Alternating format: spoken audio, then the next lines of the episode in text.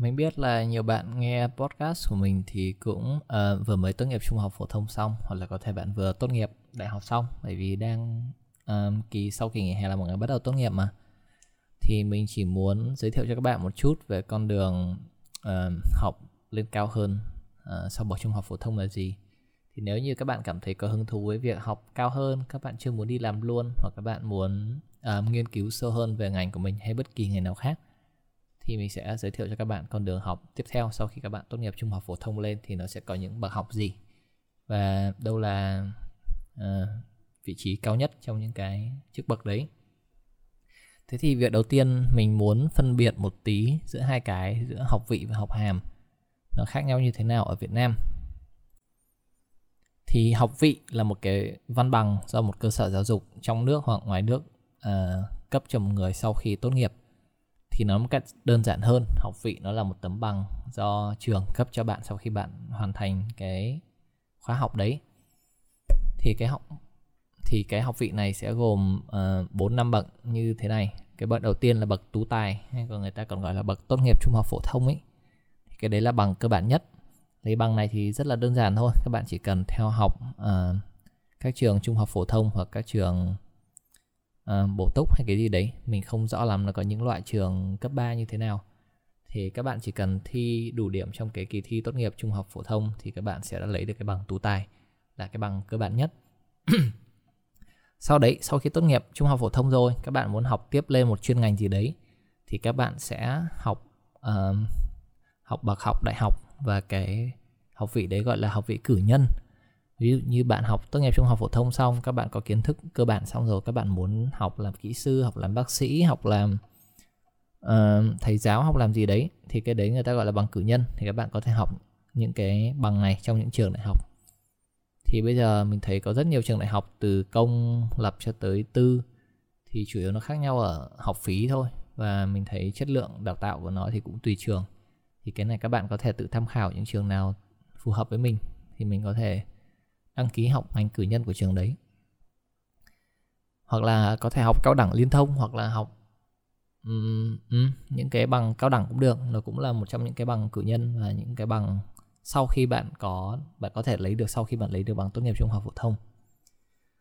Thì rồi sau khi bạn học 3 4 năm cử nhân bạn muốn học lên tiếp bạn chưa muốn đi làm luôn thì bạn có thể học cái bằng tiếp theo học vị tiếp theo sẽ gọi là học vị thạc sĩ. Thì cái này người ta sẽ gọi là bạn đi học cao học thì cái bằng thạc sĩ này nó khác với cái cử nhân và tú tài bên dưới là trong cái thời gian học ấy thì cái này mình không biết cái này tùy ngành. Nhưng mà ngành của mình là thay vì uh, bằng tú tài bằng cử nhân là bạn đã học những cái kiến thức có sẵn là mọi người đã mọi người đi trước nghiên cứu ra rồi thì trường chỉ dạy lại bạn thôi. Thì cái khóa học đấy nó chỉ dạy lại bạn những kiến thức có rồi thôi.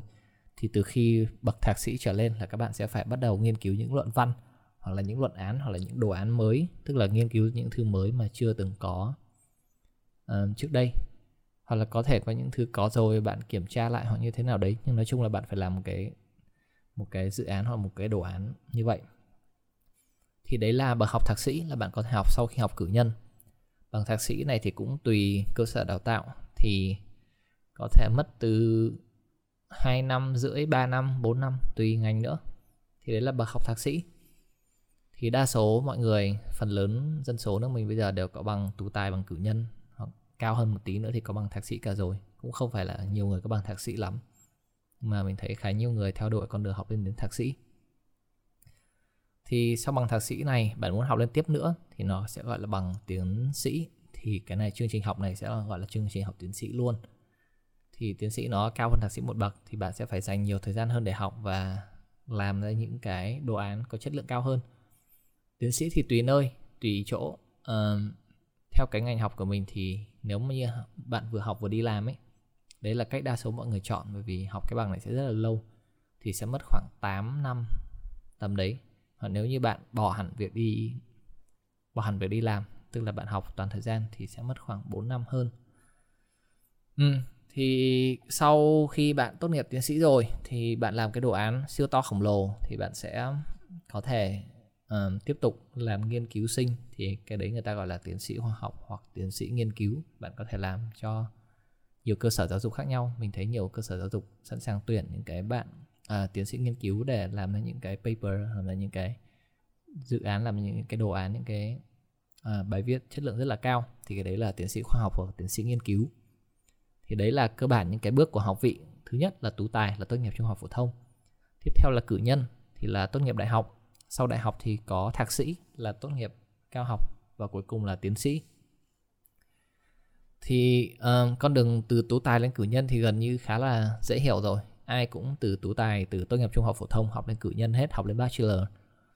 Nhưng mà tùy ngành và tùy cơ sở đào tạo thì nó sẽ có những cái khác nhau cho những bậc học sau đấy. Ví dụ như ngành mình học nó dài hơn tất cả các ngành khác cũng khá khá đấy. Thì mình học cũng lâu lâu rồi thì mình học cử nhân. Thì sau cử nhân thì ngành của mình gọi là ngành honor. Theo cái quy chuẩn của bên Úc những ngành honor thì sẽ không cần phải học thạc sĩ nữa.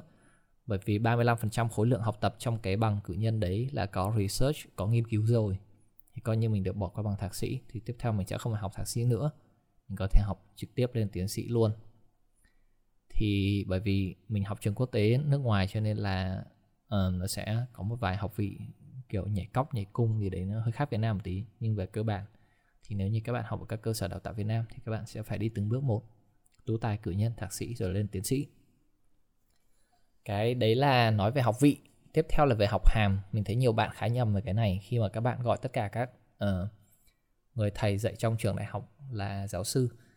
Mình nghĩ cái này nó xuất phát từ cái việc dịch từ professor tiếng anh ra thành tiếng việt thành giáo sư nhưng mà thực tế không phải tất cả các người dạy trong trường đại học đều là giáo sư. Um, thì về cái giáo sư và phó giáo sư này nó gọi là học hàm. Thì học hàm là chức danh trong hệ thống giáo dục được cái hội đồng chức danh giáo sư Việt Nam à, bổ nhiệm cho một người nghiên cứu hoặc là công tác giảng dạy. Thì trong cái học hàm này chỉ có hai chức vụ thôi đấy là phó giáo sư và giáo sư. Thì đây là cái um, cái cái cái hệ thống học vị và học hàm của Việt Nam. Tất nhiên là các nước khác thì nó sẽ có quy chuẩn khác tiêu chuẩn khác và tên gọi khác. Thì chúng mình nói qua một tí về học hàm Việt Nam. Đấy là phó giáo sư và giáo sư. À, tuy là khái niệm học vị và học hàm hàm khác nhau nhưng mà thường thì phó giáo sư và giáo sư để lên được phó giáo sư và giáo sư ấy thì bạn phải đủ tiêu chuẩn uh, tức là đủ tiêu chuẩn khá hơn là tiến sĩ rồi. Thì chúng mình cùng tìm hiểu một tí xem phó giáo sư và giáo sư làm sao để đạt được cái chức vụ tối cao này thì tiêu chuẩn để ứng cử cho chức danh phó giáo sư đấy là thứ nhất là bạn phải có ít nhất 6 năm thâm niên làm nhiệm vụ giáo dục giảng dạy từ trình độ đại học trở lên. Uh, trong đó 3 năm cuối cùng tính đến thời hạn nộp hồ sơ là bạn sẽ phải làm nhiệm vụ giáo dục hoặc là giảng dạy ở cái trình độ đại học hoặc là cao hơn. Thì tính sâu qua một tí là bạn học cử nhân tốt nghiệp trung học phổ thông là 18 tuổi này um, học thêm cử nhân mất từ 3 tới 4 năm cho 4 năm 3 năm thì là nhanh còn nếu bạn học ngành y hoặc ngành gì đấy thì có thể lên 5 6 năm lấy trung bình là khoảng 4 năm đi. Là 22 tuổi. Học thạc sĩ mất khoảng 2 đến 3 năm nữa. Mình cho cho thời gian đi làm nửa năm xong rồi đi học 2 năm rưỡi nữa là mất 3 năm nữa là 25 tuổi. 25 tuổi sau đấy bạn vừa đi học tiến sĩ vừa đi làm mất khoảng 8 năm nữa là khoảng 33 tuổi rồi khi 33 tuổi bạn có bằng tiến sĩ xong đấy là chưa kể bạn không bị chậm môn nào, bạn học vô cùng giỏi, không trượt một tí gì. Để có được cái bằng phó giáo sư này thì bạn đã phải có tiến sĩ và ít nhất là, có ít nhất 6 năm thâm niên làm nhiệm vụ giáo dục rồi, tức là đã dạy ít nhất là 6 năm. Thì mình nhớ không nhầm để dạy, được giảng dạy ở trình độ đại học ấy thì bạn chỉ cần có bằng thạc sĩ thôi. Thì có thể bạn vừa học tiến sĩ vừa ứng cử cho chức danh phó giáo sư này cũng khá là ok thì thứ hai là bạn phải có hướng dẫn ít nhất là hai học viên bảo vệ thành công luận án thạc sĩ hoặc uh, một nghiên cứu sinh đã bảo vệ thành công luận án tiến sĩ. Thì cái này khá là khó. Nếu mình nhớ không nhầm là bạn đã phải hoàn thành xong thạc sĩ rồi bạn mới được hướng dẫn cho những người học lên thạc sĩ hoặc là học lên tiến sĩ gì đấy. Nói chung là khá phức tạp. Thì bạn phải có yêu cầu là bạn phải hướng dẫn cho hai người lên học thạc sĩ rồi. Thứ ba là bạn phải chủ trì ít nhất hai đề tài nghiên cứu khoa học cấp cơ sở cấp bộ abc gì đấy thì đấy là những cái đề tài nghiên cứu mà bạn có thể công bố ra ngoài cho mọi người cùng tham khảo. Đấy mới chỉ là chức danh phó giáo sư thôi. Sau khi bạn được chức danh phó giáo sư bạn phải à, bạn muốn lên chức danh giáo sư đúng không? Thì bạn phải là chức danh phó giáo sư ít nhất 3 năm rồi. Bạn phải hướng dẫn ít nhất hai nghiên cứu sinh bảo vệ thành công luận án tiến sĩ. Tức là lúc đấy bạn đã siêu giỏi bạn đã có thể hướng dẫn người khác học lên tiến sĩ rồi thứ ba là bạn phải biên soạn sách được sử dụng trong quá trình đào tạo của trình độ đại học trở lên tức là lúc đấy bạn viết được cả sách cho uh, cho cho cho ngành cho bậc học đại học rồi. Sách này đã được xuất bản nộp trước khi thời hạn nộp hồ sơ.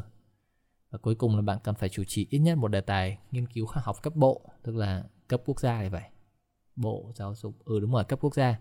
Hoặc đề tài cấp cao hơn nữa đã được nghiệm thu với kết quả đạt yêu cầu trở lên thì chức danh giáo sư này mình thấy là khó vô cùng. Tuy nhiên nước mình cũng khá nhiều người đã đạt lên đến chức danh này rồi. Và ờ thì đấy là cái cái cái con đường học vấn của bạn. Nếu như bạn tiếp muốn theo đuổi con đường academy academic bạn không muốn um, theo đuổi con đường um, career path ở cái phần industry bên ngoài thì bạn có thể tham khảo con đường học này. Tất nhiên con đường học này nó chỉ phù hợp với những người kiểu học rất là rất là thành công trong academic thôi. Mình thì không phải là một người như thế điểm của mình lúc nào cũng lẹt đẹt lẹt đẹt cho nên là không được. Uh, như ý lắm và học lên mình nghĩ cũng sẽ rất là khó để cho mình đi tiếp. Nếu như bạn nào may mắn có một bộ óc thiên tài bạn học rất là giỏi thì các bạn có thể tham khảo con đường đi này. Mình thấy cũng là một con đường đi khá là hay và khi mà bạn đi theo con đường academic bạn học lên thạc sĩ học lên tiến sĩ lúc đấy bạn quay lại trường đại học bạn dạy thì uầy, lương của bạn sẽ rất là cao cao khủng khiếp hoặc bạn có thể tiếp tục làm con đường nghiên cứu sinh cũng khá là vui. Thì tất cả những gì mình nói từ nãy đến giờ nó chỉ là uh, nói về học vị học hàm ở của Việt Nam thôi.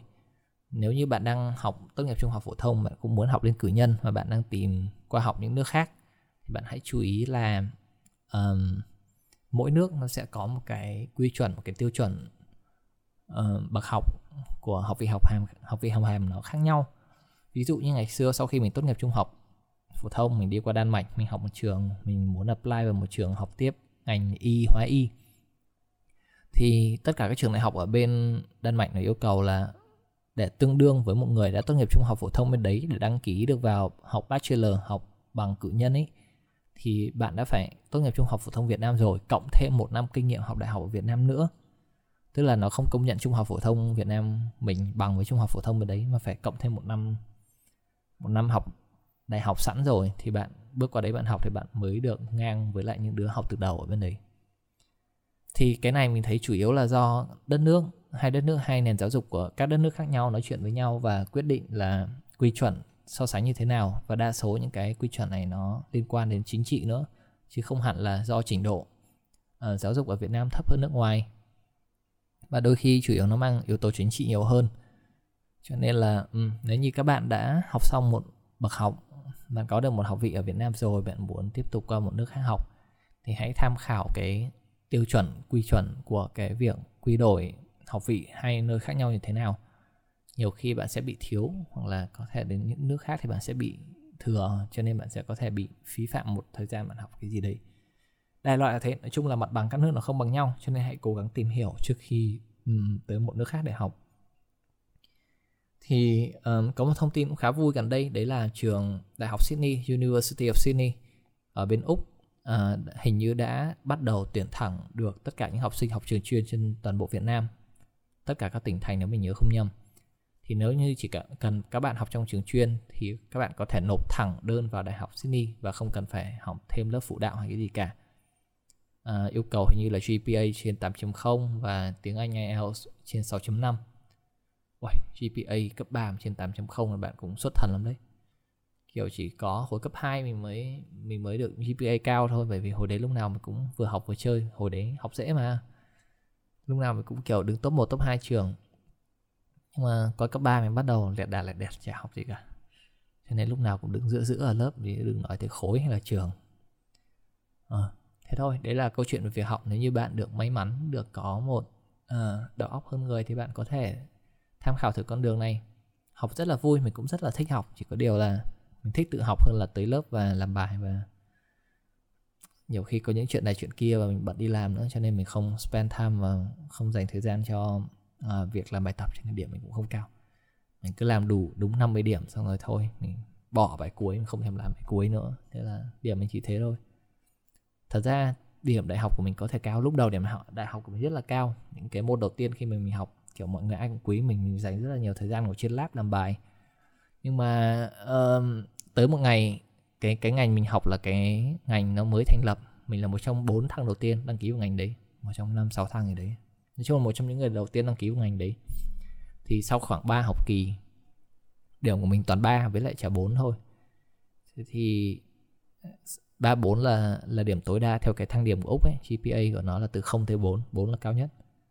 Thì điểm của mình toàn 3,4 thì đến lúc đấy nó nó reset điểm của mình sau khoảng 2 3 học kỳ. Nó bảo ok cái ngày này đã ok tất cả các điểm của bạn sẽ được đưa về điểm trung bình. Cay nữa rồi tức là không phải điểm trung bình mà nó không phải là 3,4 nữa và nó không tính vào thang điểm cuối cùng. Nó chỉ tính là những môn đấy bạn đã qua qua môn và nó không tính cái điểm điểm tốt của mình vào. Thế là từ đấy mình bỏ về việc học đi làm việc khác. À, mình đã gặp rất nhiều người có um, tài năng academic um, cao học hành rất là tốt rất là chăm và người ta rất có động lực. Chỉ là um, nếu bạn có cái đấy thì tốt cho bạn thôi bạn có thể học cao lên và kiếm được nhiều tiền hơn. Ờ, thường thì trong cái luật lao động của Việt Nam hình như là nếu mà học vị bạn cao hơn thì người ta bắt buộc phải trả lương bạn cao hơn. Mà các bạn biết lương cơ bản của Việt Nam rất là thấp cho nên uh, việc có cao hơn hay không cũng không quan trọng bởi vì thường trả lương cho bằng bậc học đại học không thì cũng đã cao hơn cái lương cơ bản rất là nhiều rồi. Cho nên cái lương cơ bản nhân hệ số bắt buộc theo học vị lên thì cũng cũng cũng không ảnh hưởng nhiều lắm. Anyway, đấy là cơ bản một tí về học vị và học hàm giáo dục của Việt Nam. Cho nên các bạn nào muốn tiếp tục theo đuổi con đường học vấn thì các bạn có thể các bạn có thể theo theo dõi những cái thông tin này và các bạn có thể quyết định cho con đường đi tiếp theo của mình. Ok, đấy là tất cả những gì mình có trong tuần này hẹn gặp lại các bạn vào tuần sau hoặc sớm hơn. Bye!